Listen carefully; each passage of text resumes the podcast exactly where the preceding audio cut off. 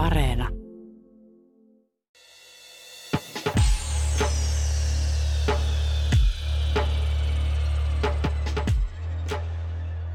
Ihmisen sopeutumis- ja selviytymiskyky on suorastaan ällistyttävän vahva, niin hyvässä kuin pahassakin.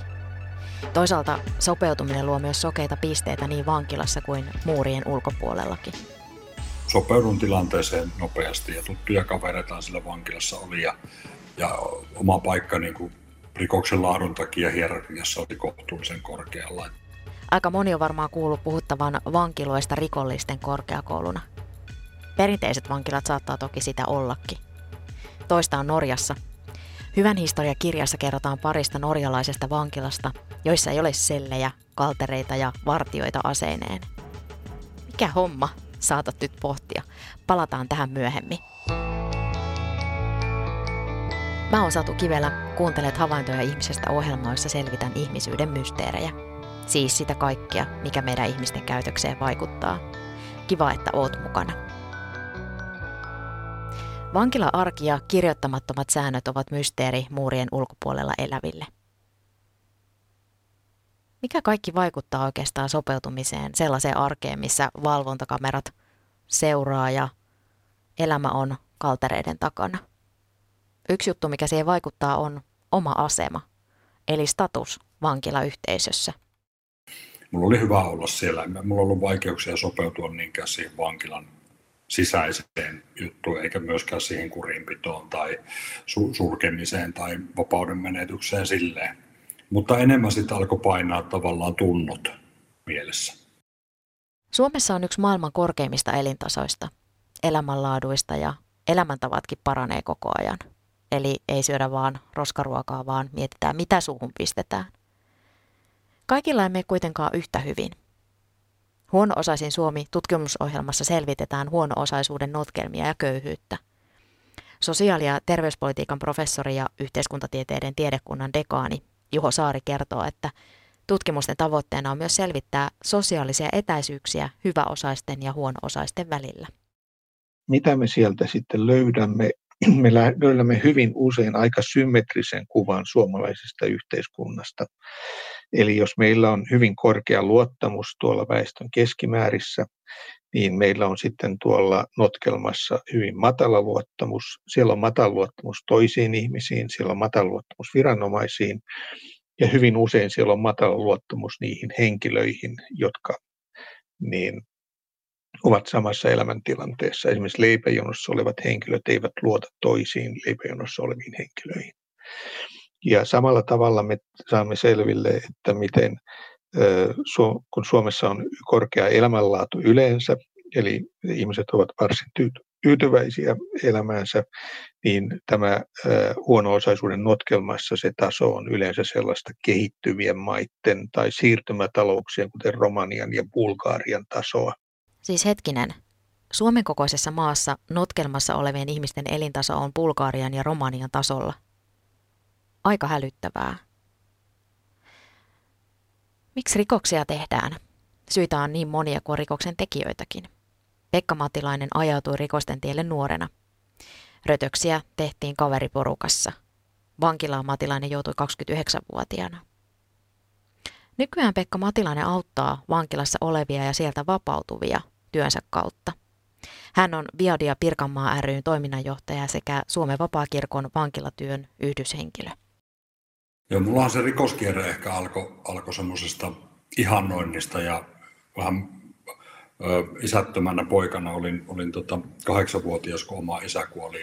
Sitten varmaan semmoista omaa ihanne mieshahmoa tai ihanteita etti jotenkin. Ja sitten se jotenkin rupesi viehättämään tämmöinen rikollinen elämä. Ja sitten alkoi jotenkin niin kuin löytyä sellaisia ihmisiä, joiden kanssa alkoi viettää aikaa. Ja lähdin vähän niin kuin ovet paukkuen kotoa sitten 15-vuotiaana jo pois. Ja se rikollinen ö, elämäntapa ja ne, ne kaverit ja muuta, niin niistä tuli tavallaan sitä omaa lähipiiriä ja se, se oli jotenkin semmoinen ajautuminen. Päihteet oikeastaan niin kuin, huumeet tuli varsin myöhemmin sitten aiku, a, nuorena aikuisena vasta kuvioihin mukaan, että yli 20 reilusti, että, että tavallaan se lähteminen oli semmoista hahmon ihannehahmon, isähahmon tai jonkun miehen malli ettimistä ja väärään suuntaan se lähti silloin kulkemaan. Ja sitä kautta ajauduin siihen rikolliseen elämäntapaan ja maailmaan ja kaveripiiriin ja se vei sitten mukanaan.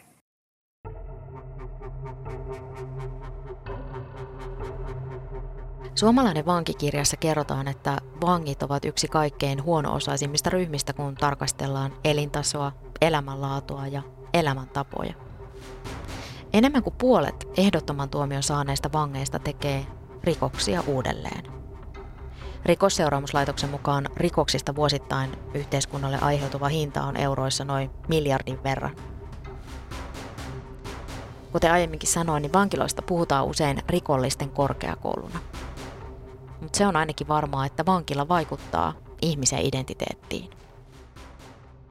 Kun henkilö menee vankilaan, niin hän menee sinne ei-vankina, hän menee kärsimään sinne tuomiotansa, mutta vankilasta tullaan pääasiassa vankeina ulos. Eli siinä välissä se identiteetti tai ihmisen minuus on muuttunut. Ja tässä on sellainen vanha viisaus, että tämän kaltaisessa yhteisössä ei itse asiassa ole kysymys ihmisistä ja heidän suhteistaan, vaan suhteista ja suhte- suhteiden ihmisistä. Eli se on hyvin voimakkaasti ihmisten käyttäytymistä ohjaava kenttä. Yhtäältä sitä käyttäytymistä ohjaa ne vankilan säännöt, Eli Suomessa on ensin laki ja sitten lain pohjalta on asetus ja asetuksen pohjalta on sitten järjestyssääntö vankilassa ja se määrittää vankien arkea aika lailla.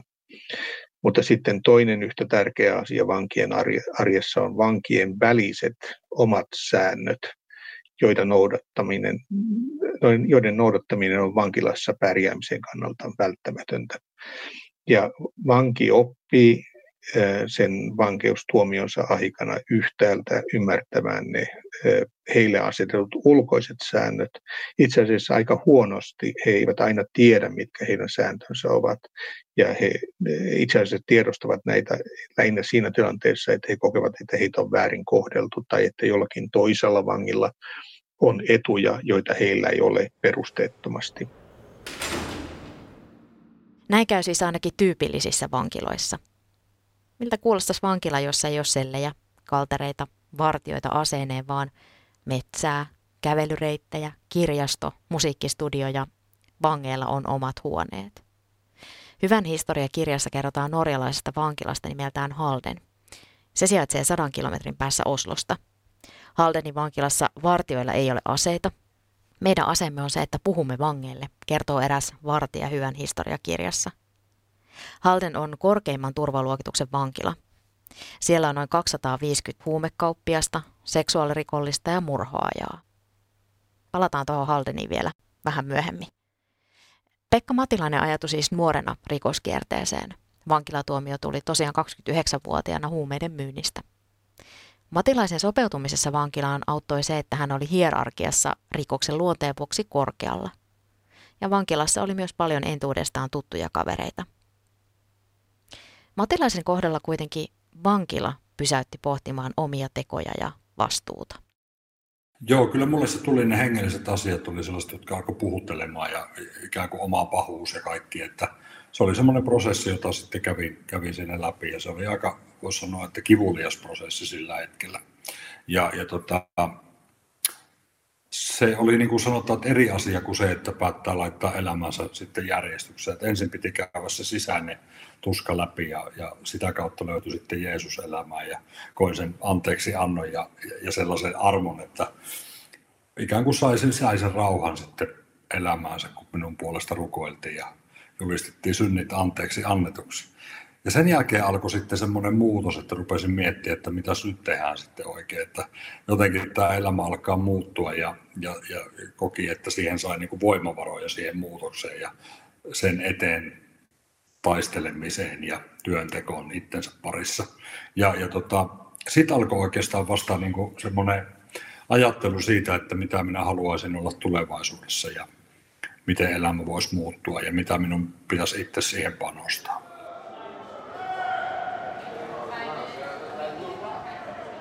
Kriminologiassa vankilayhteisöjen sosiaalinen hierarkisuus on tunnistettu asia.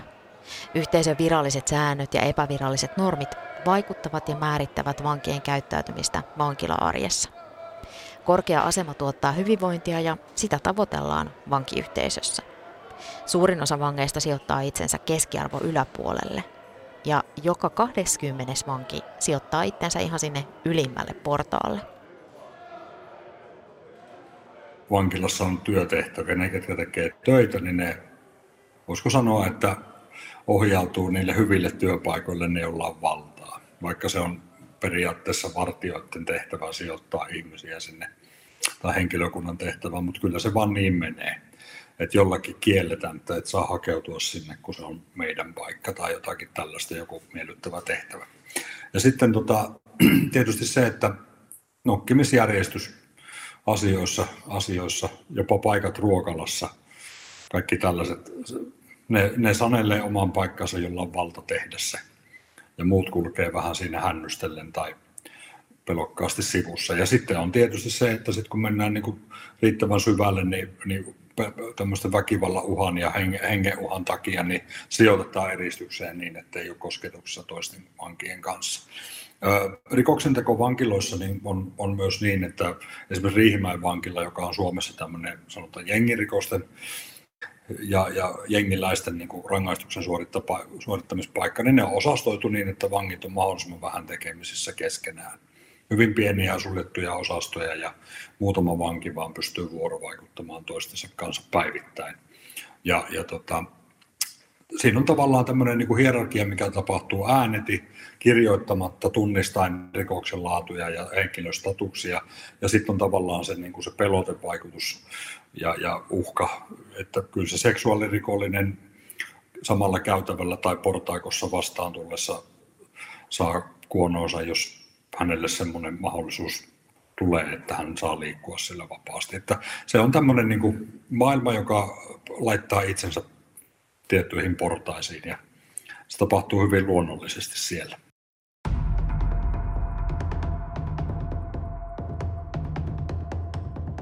Suomalainen vankikirjassa kerrotaan, että äärimmäisissä tilanteissa vankiryhmät voivat organisoituneena kamppailla vallasta, tilasta ja voimavaroista keskenään. Vangille toiset vangit voivat olla turvallisuusuhka. Uhka voi joskus kohdistua myös henkilökuntaan. Virallisiin ja epävirallisiin sääntöihin ja ääneen lausumattomiin koodeihin sopeudutaan. Vankilathan eivät itse asiassa ole täysin tasa-arvoisia, mitä tulee vankien kohteluun. Vanke, vangeilla on eri määrä erilaisia niin rangaistuksia vankilan sisällä, kurinpidollisia rangaistuksia.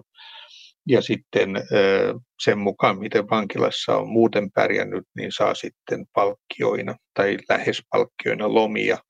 Ja sitten siellä on myös tätä koevapautta ja sitten avovankilapuolta. Eli se vankilassa käyttäytyminen vaikuttaa siihen, miten vanki sitten menestyy vangin vartioitten tai sitten rikosseuraamusviraston, anteeksi, se on laitos nykyään, niin silmissä siellä uralla. Et siinä on pikkusen tämmöistä niin kuin, ö, oman performanssiin liittyvää eriytymistä siellä niin vankilan muurien sisällä. Vankiloissa pyritään edistämään myös ihmisten toimintakykyä. Työn ja opiskelun kautta voi kehittää uusia taitoja ja parantaa elämänlaatua. Se on tarpeen, koska osalla arkiset taidot voivat olla hatarat. Taustalla voi olla tunnistamattomia oppimisvaikeuksia tai henkilö saattaa kuulua tietämättään neurokirjoon. Just näiden edellä mainittujen syiden vuoksi niin koulut on saattaneet jäädä kesken. Juho Saari toteutti vangeille kyselytutkimuksen yhdessä tutkimustiimin kanssa. Eli ensin me kysyimme heiltä, että jos he olisivat ihan niin siviilissä, niin mihin asemaan ne suomalaisessa yhteiskunnassa sijoittuisivat. Ja nämä tulokset olivat aika yksitotisia, eli että jos suomalaiset pääsääntöisesti pitää itseänsä keskimääräistä parempina hiukan itseänsä narraten, niin vangit ö, sijoittuvat sinne puoleen väliin ja puolen välin alapuolelle, pois lukien sitten tämä hyväosaisten vankien ryhmä. Ja sitten kun kysyttiin heidän omaa käsitystänsä omasta paikastansa vankilan arvojärjestelmässä, niin siellä oli myös ihan tyypillinen hierarkia ja se, siellä huipulla oli ehkä noin joka kymmenes vanki ja siitä sitten tultiin alaspäin ja sitten siellä pohjalla oli jonkinmoinen määrä vankeja. Ja kun katsotaan sitten, että ketkä olivat siellä pohjalla, ja lähdetään ehkä sitä näin päin purkamaan, niin sinne pohjalle sijoittuivat ennen kaikkea tämmöiset eh, heikossa asemassa olevat deprivoituneet vangit, jotka olivat siis usein päihdeongelmaisia. Sitten siellä oli seksuaalirikollisia ja sitten eh, näkyi selvästi, että tämmöiset sukupuolittuneet rikokset näkyvät, näkyvät siellä. Eli jos olet puolisoasi hakannut tai puolisosi tappanut tai tämmöistä niin kuin perheen sisäistä väkivaltaa, niin se laski sitten sitä yhteisöllistä statusta. Statusaseman vaikutuksesta ihmisten hyvinvointiin, terveyteen ja sosiaalisiin suhteisiin on olemassa kosolti tutkittua tietoa. Status vaikuttaa jokaiseen meistä. Tiedetään myös niin kuin väestöstä yleensä, että että mitä korkeammalla olet yhteiskunnallisesta statushierarkiasta, sitä todennäköisempää on, että elämänlaatusi on korkea, että koet olosi terveeksi tai että sinulla on parisuhde ja niin edelleen. Ja samalla tavalla nämä niin kuin toistuivat vankilan sisäisessä hierarkiassa. Eli ne ryhmät, joilla oli korkea status ja vangit, joilla oli korkea status, heillä todennäköisemmin oli sitten hyvä elämäntyytyväisyys, parempi koettu terveys, enemmän luottamusta, enemmän sosiaalisuhteita ja aika usein heillä oli myös parisuhteita siellä siviilielämän puolella. Eli samalla tavalla kuin yhteiskunnassa yleensä tämä hyväosaisuus kasautuu. Korkea status lisää hyvinvointia ja parantaa toimintamahdollisuuksia. Mutta entäpäs ne tyypit, jotka on siellä hierarkian alimmilla rappusilla? Siellä oli enemmän sitä, mitä kutsutaan statusahdistukseksi, ja se tarkoittaa sitten sitä, että siellä oli pelkäämistä, siellä oli väistämistä. Väistäminen tarkoittaa siis vankilassa sitä, että jos vanki pitää muita vankeja arvaamattomina. Sitten vangit niin väistävät heitä. Tällaisia niin kuin henkilöitä, jotka selviytyvät sillä, että väistivät tai että ottivat sitten niin sanotun pelkääjäpaikan, jossa sitten olivat turvassa, niin oli siellä sitten siellä statushierarkian alapäässä. Vangit varsin vähän kiinnittivät huomiota vartioiden valvontaan ja he eivät myöskään koe, että he olisivat muiden val- vankien valvonnan alla. Mutta ne, joilla se tilanne näidenkin ominaisuuksien suhteen oli parempi, olivat usein siellä vankilan statushierarkiassa ylempänä kuin muut.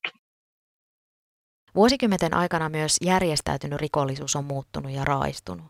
Se vaikuttaa myös siihen, millaista tukea rikollisesta elämästä pois haluavat tarvitsevat, pohtii Pekka Matilainen. Kun miettii nyt, että minkälaisia rikoksia tehdään tällä hetkellä, minkälaista on järjestäytynyt rikollisuus, minkälaista on huumekauppa verrattuna siihen, mitä se oli 20 vuotta sitten, kyllä minä sanon, että nämä pojat on niin lirissä kuin olla ja voi tällä hetkellä. Ja, ja se auttaminen tavallaan, se tämä huumehoidon mallit ja, ja, ja tämä, tämä järjestäytyneen rikollisuuden raakuus ja kovuus ja, ja yleinen tavallaan huumeiden käyttäjien näkökulma niin kuin inhimillisyydestä ja ihmisistä, että, että kaverini, kaverini tota, Sisä-Suomen poliisissa huumeosaston päällikkö Jari Kinnunen sanoi tuossa meidän yhteishaastattelussa vähän aikaa sitten, että halvin huumeenpelkahinta, joka hengestä on maksettu hänen tutkimissa jutuissa, on 60 euroa. Niin kyllä tämä maailma on niin raaistunut, että auttamistyölle on todella syvä tarve tällä hetkellä ja, ja, ja, ja se, että, että niin kuin yhteiskunnan keinot siihen auttamiseen on vähentynyt koko ajan – vankeuslaki muuttui 2000-luvun alussa ja vanhat kriminaalihuollon asuntolat ja työpajat loppu ja, ja, ja nyt meidän järjestötoiminnat ikään kuin korvaa sitä aika paljon ja me on löydetty sitten rahoitusta siihen auttamiseen. Hyvän historiakirjassa kerrotaan Haldenin vankilasta, joka siis sijaitsee sadan kilometrin päässä Oslosta. Haldenin vankilassa vartijoilla ei ole aseita, meidän asemme on se, että puhumme vangeille, näin siis kertoo eräs vartija hyvän historiakirjassa. Halden on rauhanomainen yhteisö, jossa vangit tulevat toimeen keskenään. Ja jos konflikti syttyy, se selvitetään puhumalla. Norilaisissa vankiloissa tosiaan siis vallitsee dynaaminen turvallisuus. Se perustuu keskustelemiselle ja luottamukselle. Vankeja pyritään valmistamaan mahdollisimman tavalliseen elämään, eli arjen tulisi olla sellaista kuin se on sitten joskus vankila ulkopuolellakin. Halden ei suinkaan ole ainoa vankila Norjassa, joka noudattaa tuota periaatetta. Toinen esimerkki on Bastoi. Nykyäänkin aika monet vankilat perustuvat staattiselle turvallisuudelle, jota siis rakennetaan muurien ja kameroiden avulla. Mutta toimiiko tuommoinen norjalainen menetelmä? Sitähän voisi vaikka pohtia sitä kautta, että, että kuinka paljon sitten vangit tekee vapauduttuaan rikoksia uudelleen. Norjassa Halden ja Bastoin kaltaisissa vankilassa olon jälkeen rikosten uusiminen vähenee lähes puolella verrattuna sitten vaikkapa yhdyskuntapalveluun tai sakkoon. Siis lähes puolella. Kuulostaa aika toimivalta. Suomessa vankiloista vapautuu vuosittain noin 5000 vankia, joista kolmannes vapautuu asunnottomana. Toisaalta, toisaalta kun mietit vangin motivaatiota ajatellen, niin koko heti tuomio alkupäässä, että vapaudut tästä kadulle asunnottomana, niin ei hän silloin ole valmis tekemään rangaistusaikanakaan niitä ratkaisevia muutoksia elämäänsä. Päihdekäyttö jatkuu vankilassa. Todennäköisesti kun tämä kierre on tällainen, niin uusia tuomioita on tulossa. Eli ihmisellä on to, niin kuin paine siitä, että kun hän vapautuu vankilasta, niin hän tietää, että hän palaa kohta takaisin vankilaan ja kotia ei ole ja, ja ainoat kaverit on, ja kämpät, missä voi lämpimässä talvella olla, niin on ne ryyppykämpät siellä kavereiden luona. Ne onhan se nyt selvää, että, että emme voi edes ajatella, että ne ihmiset voi muuttua. Ja sen takia itsellä on niin syvällä sisimmässä se, että meidän pitäisi rakentaa sitä rakenteita ja muuttaa asioita ja tarjota ihmisille sitä tukea kunnolla. Ei kovin velvoittava, vaan sitä, että pystyy niin kuin tavallaan saamaan sen mahdollisuuden ja, ja, ja tukea siihen kunnolla. Niin silloin me pystyttäisiin jotenkin ratkaisemaan tätä isoa ongelmaa. Tilastollisesti näyttää siltä, että asunnottomana vapautuvien vankien määrä prosentuaalisesti kasvaa jatkuvasti. Pekka Matilaisen mukaan, kun ihminen tekee vaikka parannuksen vankilassa, hän menettää kaveripiirin, harrastukset ja toimeentulon. Siis koko elämänsä. On aika iso juttu pitää aloittaa kaikki alusta – Täytyy hylätä se vanha ja rakentaa uutta tilalle. Siinähän ei kukaan onnistu yksin. On kaikki etu, että virheitäkin tehnyttä ihmistä autetaan. Hyvä, hyvä osainen, hyvin pärjännyt ihminen, hän lokeroi mielellään toisia sellaisiin lokeroihin, että voi sormella osoittaa. Valitettavan totta, mutta, mutta tota, kyllä, se, kyllä se varmaan semmoinen niin toisten epäonnistuminen ja muu niin aiheuttaa ihmisille yleisesti ajatellen pettymyksiä toisiin ihmisiin. Ja sen, sen pettymyksen purkaminen tavallaan tarkoittaa sitä, että täytyy olla joku syyllinen johonkin asiaan. Ja jotenkin ajattelisin, että tämmöinen, tämmöinen tota, ihminen, joka epäonnistuu uudelleen ja uudelleen. että sanotaan, että naapurin poika, joka on nyt kuudetta kertaa vankilassa, niin eihän sitä voi mitään enää tulla. Ja, ja tota, niin sanoisin, että meidän auttajan näkökulmasta kuudetta kertaa vankilassa ollut vajaa 50 päihdeongelmainen mies on ihanne autettava. Hänen kohdalla me todennäköisesti onnistutaan yli, yli 80 prosentin todennäköisyydellä, joka vaikuttaa siihen, että hän on, hän on siis jo kyllästynyt siihen kierteeseen, mutta kukaan ei enää halua auttaa, kun hän on leimaantunut niin vahvasti. Ja sitten kun häntä autetaan, niin hän useimmiten ottaa sen avun vastaan ja käyttää hyödyksi kaiken sen, mitä hän saa hyvällä tavalla. Vangit eivät ole mikään yhtenäinen ja samankaltainen joukko. Asemaa ja mahdollisuuksiin toimia ja saada tukea vaikuttaa monet seikat. Vangit jakautuvat myös sen suhteen, että kenen puoleen he kääntyvät saadakseen tukea. Rikosseuraamuslaitoksen mukaan rikoksista vuosittain yhteiskunnalle aiheutuva hinta on noin miljardi euron luokkaa. Pekka Matilainen auttaa nykyisessä työssään Tampereen Viadian toiminnanjohtajana vankilassa olevia ja sieltä vapautuvia toisin kuin minun elämässä, mulla oli semmoinen ehjä, ehjä rakastava koti, että minä ajauduin sinne ihan muista syistä, mutta aika monella, monella minun autettavalla on, on sellainen tilanne, että heillä on tosi rikkinäinen se lapsuus, nuoruus, hylkäämistä, epäonnistumista niin kuin inhimillisesti ajateltuna. Ja sitten on tullut kaveripiiri, päihdekäyttö ja muu. Ja kun tunnetaan suomalainen vanki, niin yli 90 prosentilla on jonkun asteinen päihdeongelma ja suurimmalla osalla se liittyy nimenomaan niin kuin lääkkeisiin ja huumeisiin. Ja siinä kulttuurissa eläminen on tehnyt, leimannut ihmisen tietynlaiseksi, mitä hän itse ajattelee itsestään ja mitä ympäristö hänestä ajattelee. Ja sanoisin, että suurin tehtävä on tavallaan muuttaa sieltä sisältäpäin sitä ihmistä ajattelemaan, että, että kuka minä olen ja onko mulla mahdollisuuksia. Ja, ja sitten kun ihminen tajuaa, että hän on ainutlaatuinen ja tärkeä ja häneen panostetaan ja hänestä välitetään ja hänet halutaan auttaa ja luoda mahdollisuuksia ja ja sitten meillä vielä monet työtehtävät liittyy toisten auttamistyöt. Puhutaan diakoniatyöstä ja ruoka-avun järjestämisestä ja muusta. Että, että sitä kautta ihmisen niin se minäkuva ja se usko siihen tulevaisuuteen, kun me saadaan syttymään, että okei, mulla on mahdollisuus, minä voin olla jotakin muuta ja minä opin ja minä pärjään tässä normaalisti, että, että ne on käänteen tekeviä juttuja, mutta se lähtee siitä sisältäpäin. Suurempi homma on yhteiskunnassa ehkä saada yhteiskunta ja yleisö ymmärtämään, että vapautuvaa vankia tai vapautuvan vangin auttaminen ja tukeminen auttaa koko yhteiskuntaa. Se vähentää kulurakenteita, se merkittävästi säästyy yhteiskunnan varoja, se lisää kadun turvallisuutta ja ennen kaikkea me ymmärretään, että meillä on joku lähimmäinen ihminen, joka, jonka elämä muuttuu. Siinä on se inhimillinen puoli, puoli sellainen. Ja tätä nyt tuntuu olevan aika vaikea joillekin ymmärtää. Ja ehkä semmoinen niin kuin avoin, avoin keskustelu aiheesta ja sen, näistä, näistä vaikutuksista, vapautuvien vankien tuen myönteisistä vaikutuksista, niin se on jäänyt vähän liian vähälle. Syyt rikoskierteeseen joutumiseen ovat usein moninaiset. Aika monella on myös halu kuulua johonkin joukkoon.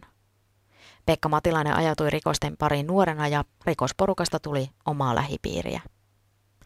Vankilaan sopeutuminen sujui, mutta teot alkoivat painaa mieltä – Matilainen oli kasvanut uskonnollisessa perheessä ja usko löytyy uudelleen vankilassa. No sanotaanko, että sillä vankilaan menneellä ja vankilasta ulos tulevalla kaverilla oli kolmisen vuotta ikäeroa ja, ja tota, se mitä erona oli, niin, niin oli pois lähtiessä aurinkopaisto edessäpäin ja kun ihminen kulkee kohti valoa, niin varjothan jää silloin selän taakse. Sisäinen muutos oli tapahtunut, ja siitä alkoi semmoinen vankilassa alkanut kasvuprosessi, joka jatkuu edelleen. Voisiko sanoa, että pari vuotta uskoontulon jäl- jälkeen vankilassa oli semmoista kasvuaikaa, joka antoi edellytykset sille, että pysty elämään uutta elämää. Et, et, jos olisi heti päässyt uskoontulon jälkeen vankilasta pois, niin todennäköisesti olisin törmäily itteni vaikeuksiin. Mutta se pari vuotta antoi sellaisen riittävän muutoksen siinä, että jakso yrittää ja mennä eteenpäin. Ja tämän päivän Pekka, mikä nyt on, niin oppinut aika paljon asioita tässä matkan varrella ja, ja, ja varsinkin me sanon, että enemmän niin kuin olen oppinut tässä auttamistyössä niiden toisten kavereiden tarinoista ja selviytymisistä kuin omastani.